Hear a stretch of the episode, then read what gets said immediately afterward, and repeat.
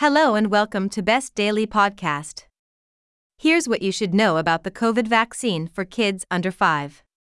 The first COVID 19 vaccine for children under the age of 5 has, finally, been approved by Health Canada. Moderna's vaccine, known as Spikevax, will now be available for babies, toddlers, and preschoolers. With BA.4 and BA.5 variants on the rise, we answer parents' most common questions about the under 5 vaccine.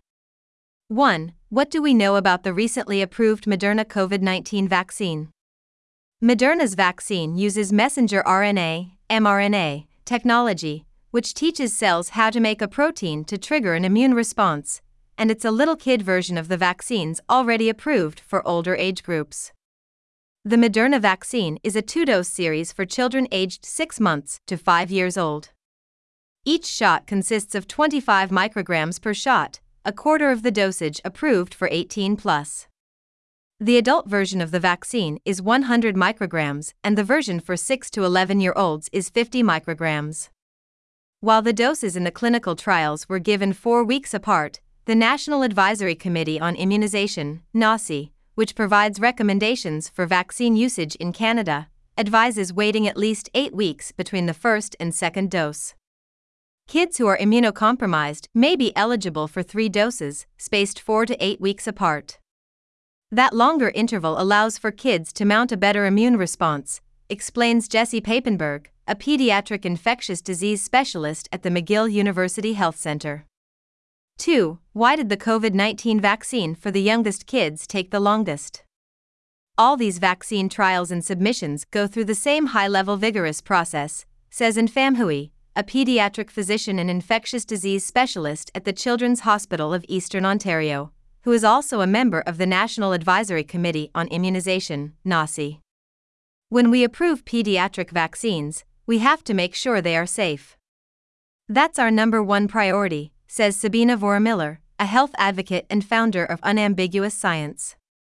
This is why vaccines were tested and approved in a phased way, starting with the oldest group, down to the youngest, she explains.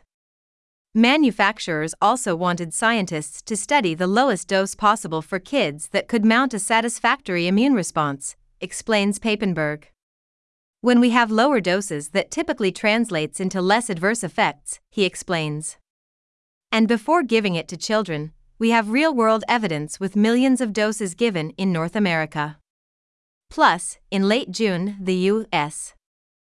Food and Drug Administration authorized the emergency use of Moderna and Pfizer COVID vaccines for kids 6 months and up, so there's already thousands of vaccinated kids south of the border. 3. What are the potential risks or side effects of the COVID vaccine for kids under 5? In the Moderna trial, side effects of the vaccine were similar to those of other routine vaccines, including arm pain, fever, muscle pain, headaches, nausea, and tiredness. In adults and adolescents, the mRNA vaccines can come with a small risk of myocarditis and pericarditis, inflammation of the heart muscle and heart's outer lining, but cases are extremely rare. In the safety information released from Moderna, no cases were reported in their under 6 vaccine trial, says Vohra-Miller.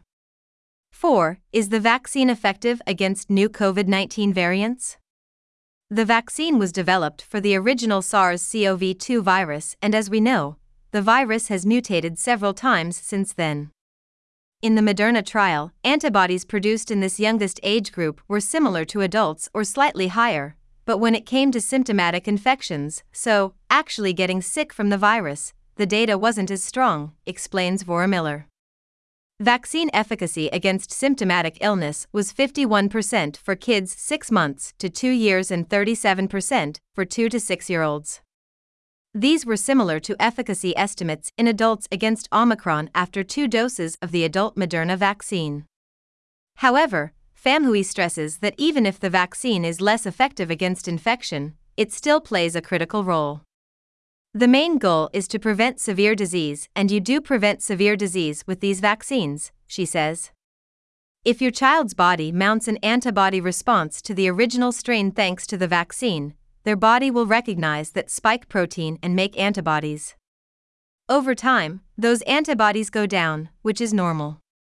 But the immune system matures, evolves, and refines itself, so even though the variants can evade the immune system and cause infection, your child is still ultimately protected against severe disease from subsequent variants, Pham-Huy explains.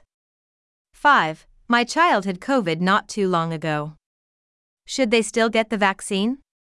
So many kids have had COVID since Omicron emerged, says Papenburg, citing studies that estimate 30% or more of kids have been infected with COVID in this past wave. But that doesn't mean they shouldn't get vaccinated. We know infection does convey some degree of protection against severe outcomes, he says. But the duration of protection against subsequent infection is quite low, especially with all the new variants, and it's incomplete, he explains. Studies have shown that the combination of infection and vaccination offers the highest degree of robust and longest acting immune response, says Papenburg.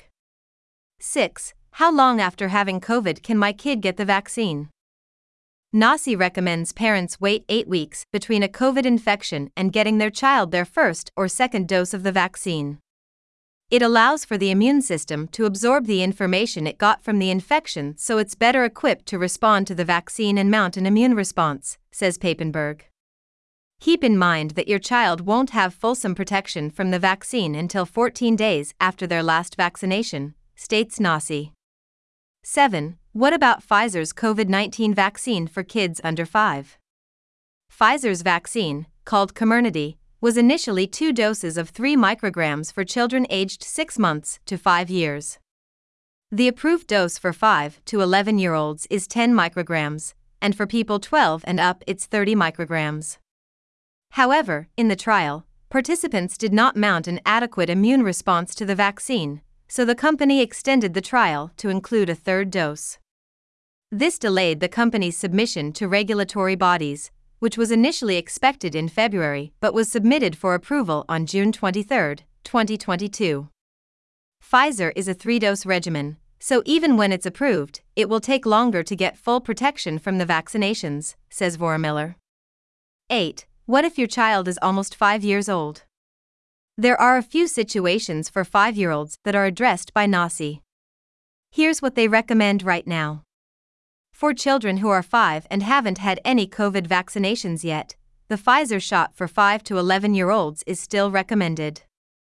There's more data on Pfizer in this age group and it's more widely available.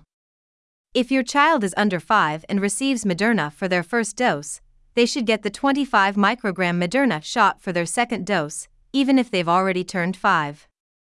If your child is 5 and has received a Moderna vaccine and turns 6 before their two doses are complete, ideally they should receive Moderna's 6 to 11 vaccine, which is a slightly higher dosage, at 50 micrograms. If they do end up mixing doses, which isn't recommended, then it would still be considered a completed primary series. 9. Can the COVID vaccine be given with other vaccines? Babies, toddlers, and preschoolers often have regular immunizations for diseases such as measles, mumps and rubella or chickenpox.